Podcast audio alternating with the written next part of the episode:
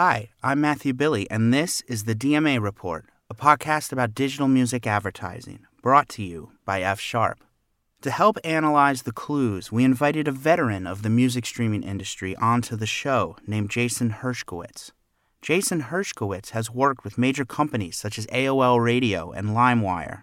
He has used his experience to address a major problem with modern streaming services. These services are self contained environments and not compatible with each other. If I share a song using a Spotify link, unless you are a member of Spotify, you can't listen. If I want to transfer a playlist from one service to another, I can't because my listener data is imprisoned by the service that I use. Jason Herskowitz and his partners have designed a streaming service called Tomahawk that aims to liberate your listener data from these self contained streaming environments and create an internet where anyone can play any link to any song, no matter what streaming service it originated from. Jason often refers to these self contained environments as silos.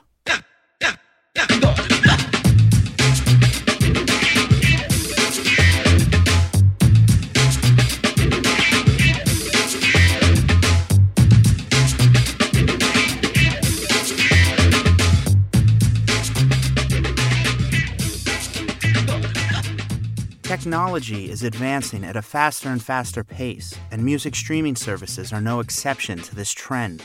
Ten years ago, it would have been hard to accurately predict the music streaming world that we live in today. It would have been hard to guess that Apple, Spotify, Amazon, Google, and maybe Tidal would all be locked in fierce competition trying to become the most widely used streaming service. If we've progressed this far in the last 10 years, where will we be in another 10? Which of these services will be on top? How will music streaming evolve, and what factors might be holding it back from its full potential? It turns out that a keen eye may be able to see enough clues to make a pretty reasonable prediction. Jason, thank you so much for coming on the DMA report. Thanks for having me. Uh, you have been a journeyman and you've worked for many, many music streaming services. Yeah. Uh, many are, were famous and are now defunct. What did you do at AOL Radio? Uh, AOL Radio, I was product manager there, so um, I actually took over that product um, from a previous product manager. But this was early days of Pandora. We were doing broadcast radio stations, um, and you know, building web-based players and integrating AOL Radio into a number of different devices, um, as you often see now, whether it be into set-top boxes that were around at the time, or into other applications, or into you know. Uh, third party mobile players, those types of things. Yeah. And LimeWire, what did you do for them? Uh, LimeWire headed up products there. So LimeWire was already kind of at the end of its life. I was there the last year and a half. Um, LimeWire, obviously well known for its P2P application. Uh, I was brought in to help build a subscription music service uh, and worked on that with uh, a fair number of folks who are actually now at Spotify doing the same thing.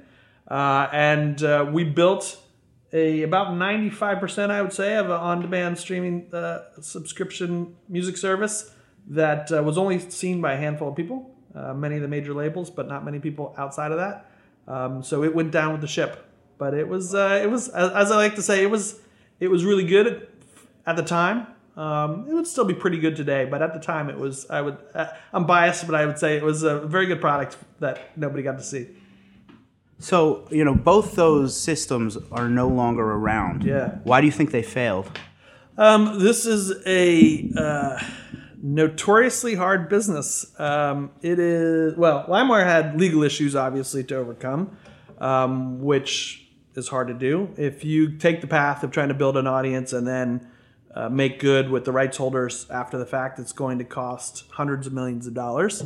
Um, and that's a hard investment to make pay off in a business that notoriously has very thin margins. So, uh, LimeWire shut down just because settled with the major labels, as long-standing lawsuit, um, and part of that settlement was to shut everything down.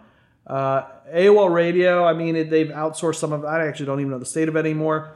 It's just it costs a fair amount to stream music from a licensing perspective and operational perspective uh, and it makes very little money. Um, whether you are doing an ad supported or you're doing subscription. If you're doing subscription, obviously AOL Radio wasn't subscription, but if you are doing subscription, um, you're working with 30%, less than 30% margins before you've covered any of your costs.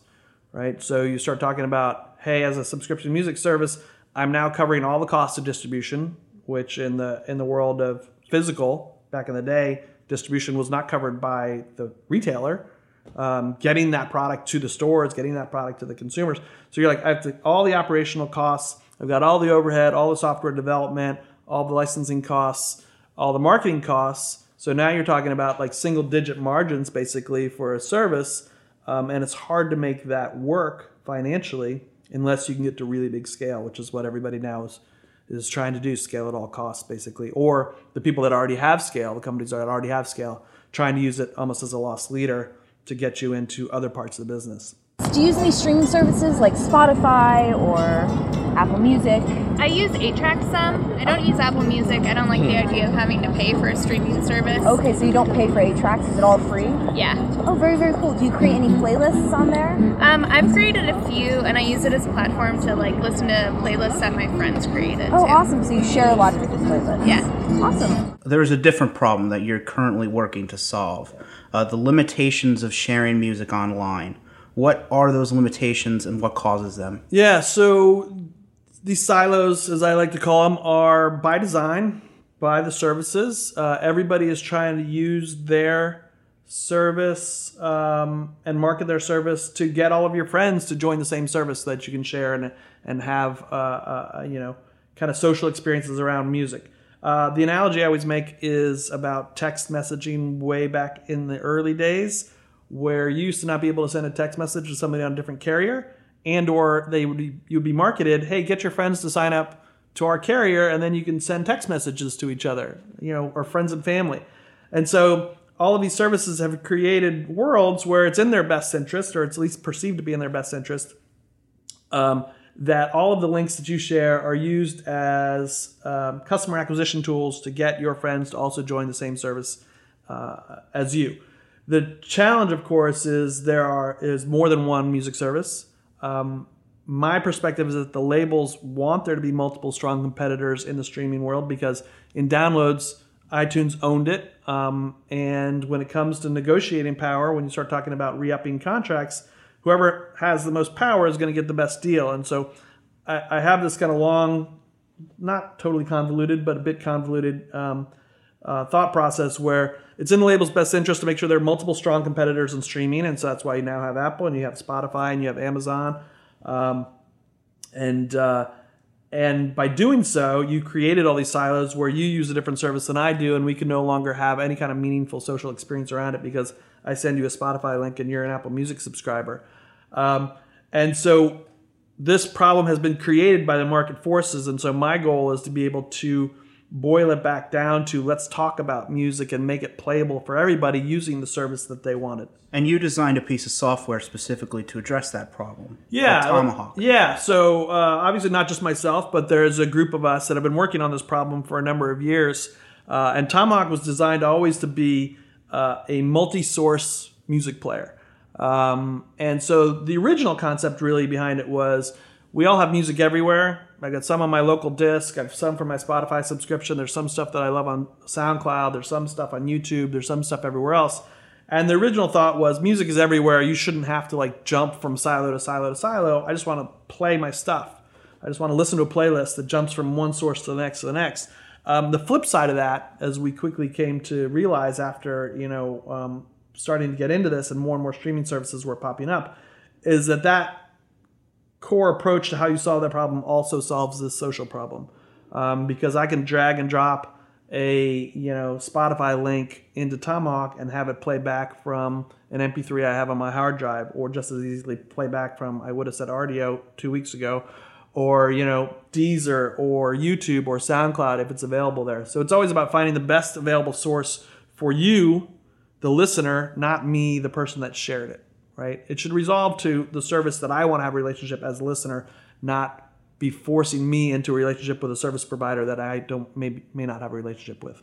Now, is there an upside for the musician?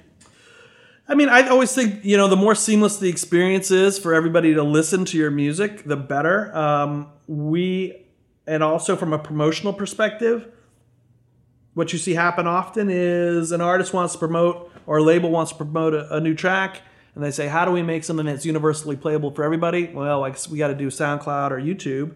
But now you've forsaken all of the the granted fractional pennies that you would get from the subscription providers. But if I already have a relationship with a Spotify, why should I play it from SoundCloud, where you get no money as a musician? Why shouldn't that money be start to be collected and tracked, and even the charting data start to be collected and tracked for the service provider and subscription provider that I'm already paying?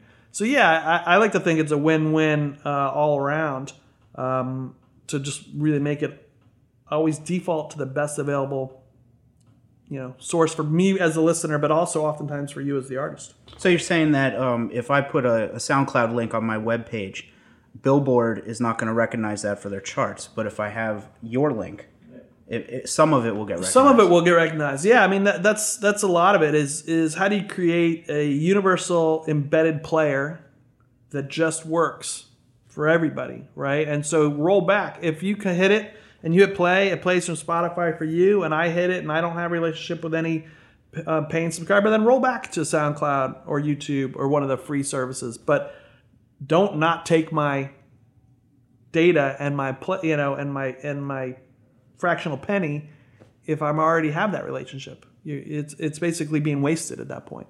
So but being able to provide a player that just does the right thing for everyone in the, at the right time, I think um, helps clean up a lot of the kind of lost opportunity. And do you think Tomahawk is ahead of its the curve, or do you think it's an outlier and people will never really reach for that goal? Um, it's a it's a fair question. I mean, we've been working on it five years. Um, I thought um, five years ago we were five years ahead. Um, I still think it's a problem that a lot of people uh, a few years ago would say this is just a really extreme music nerd, music tech nerd problem. Like most people don't realize that this is a problem. Uh, you're starting to see it more and more that people are starting to realize this is a problem, that their data is locked up in a particular service provider and then that service provider disappears. Seeing this happen with Rdio right now. I've got years worth of playlists in Rdio and now Rdio is disappearing. What do I do with those playlists? Um, the goal around Tomahawk always is that you as the user own your data and that data can be mapped to one or many service providers. But if one disappears, you flip off Rdio and you flip on Spotify, and all your playlists are still there and they all still work, and you still own all that stuff. You haven't lost anything from the transition. Yeah. Yeah, when I think of uh, the ten years worth of playlists that I've lost on It- it- I mean, services that- that, I don't even remember the names of, yeah, it's it's an ongoing thread. I mean, it happened with iMeem. It happened with you know Project Playlist. It happened with you know uh, services I've worked on, Music Now. It's happened on you know it just it's a it's a never ending cycle. And unfortunately, people their first reaction is how do I move my Rdio playlist to Spotify? When really, what I would love them to be asking is how do I own that data? Um, that's my data, that metadata around what that playlist is and what I've curated and what I've listened to. Uh, I should own that, and then I'll gladly pay somebody to fulfill the playback of behind that data. But that data should live with me. Um, is and Tomahawk's open source. We're very much about people owning and controlling their own destiny, uh, and really about being open and, and, and supporting and promoting data portability um, and ownership. So, do you think the uh, the contracts with the major record labels are actually inhibiting creativity when it comes to designing music streaming services? Oh, absolutely. Can you give me an example? Um, I mean, that's would be the primary one right there. I, I think you talked about is being able to use uh, and reach out to the audience of these services with other deals and other offers that would be monetarily beneficial both to the streaming services and to the artists and to that fan relation, you know, direct fan artist relationship. Um, when you see those not being able to be exploited because of uh, terms of a contract that requires that money to go somewhere else, I think that's a loss for everybody. Um, and so I think the goal has historically been this will be additional good revenue for um, the labels, and we hope that ultimately people will start to offer that stuff. But what you see everybody saying is we just won't. Um, and, and you know, I'm speculating a, a, a bit here, but that's always what it felt like. Uh, and even years ago, in some of the services that that I worked on, um, that was the case. We said we'd love to do X, Y, and Z, and you're like, well, we can't because it just doesn't make financial sense. Recently, we've seen a lot of uh, exclusive deals where an artist will pick a one streaming provider. Are we going to be seeing more of that in the future? Yeah, absolutely. Uh, I think You will see this happen both because we were t- I was talking earlier about when you're dealing with commodity content, um, and I use that term um, uh, not in a derogatory way, but when everybody has the same music to stream, as a streaming service, the only way for you to really differentiate is if you have content that other people don't. And you see Netflix doing this, and see HBO doing this, and you see Showtime doing this. Uh, so you try to figure out ways to get exclusive content, and that's either by cutting checks to large established artists or by finding new and upcoming artists and saying you don't need to do a deal with a label, do a deal directly with us. Um, so absolutely, I think you're going to see more and more of these exclusivity wars heat up. Um, and from a label's perspective, it's actually kind of in their best interest to to get people split across both different providers and or get people to pay multiple providers. Uh, same thing you see in video. I pay for HBO and I pay for Netflix and I pay for Hulu. 80% content on those are the same. Um, you're paying for the 20% differential. Dif- differential. Um, and so your ARPU, right, the average revenue you spend on video in this case is 3x what it normally would be to get a 20% differential of the exclusive content on each of those services. So I definitely think that that's a trend that's going to continue. And uh, you mentioned the streaming services actually signing deals with the artists, Yeah. the similar to the way Netflix has with TV shows. Yeah. Is that really going to become a thing? I, I think so. I've been thinking that for a couple years. Um, I think you're already starting to see people play around with it, um, even if it's just not signing deals per se, but even doing you know in studio stuff, exclusive stuff. Um, yeah, so I, I, think that's coming, um, and I honestly think you'll see that. Um, I wouldn't be surprised if you see that with with Apple sooner rather than later. And uh, if you could look into your crystal ball 10 years from now, what is the streaming world going to look like? from a competitive marketplace standpoint, it's going to be similar to what we're seeing now. We're going to have a handful of big guys that uh, all are using music as a loss leader to get you into other parts of their business, um, whether it be uh, Amazon or Google or Apple. Um, you know, somebody like an independent like Spotify that works cross-platform is one that people I think will continue to to move towards. Um, but there will be a, a, a few handful ones. Ultimately, music I would love to see empowered to be leveraged as an API across lots of different experiences. Let people build niche services and products on top of uh, on top of that, um, and let like a, you know a, a thousand flowers bloom based on a, handful of different content providers at the API level. That's what I would love to see. Um, we'll see if that happens. Yeah, Jason, thank you so much for coming on the show. no problem. Thanks for having me. That concludes this episode of the DMA Report. The DMA Report is produced by F Sharp. For more information about this podcast, please visit dmareport.com. Special thanks to Jason Herskowitz for being our guest. For more information about Jason and his music streaming service Tomahawk, you can visit tomahawk-player.org. The DMA Report theme music was composed by Darren Lake. Darren also mixed and edited this episode. The artwork was created by Heeman Kim. Anderson Darrow and Ariana Israel were the interviewers on the street.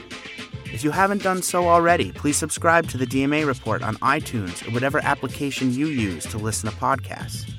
Also, if you would like more digital music news, you can visit efsharp.com and sign up for the DMA News newsletter.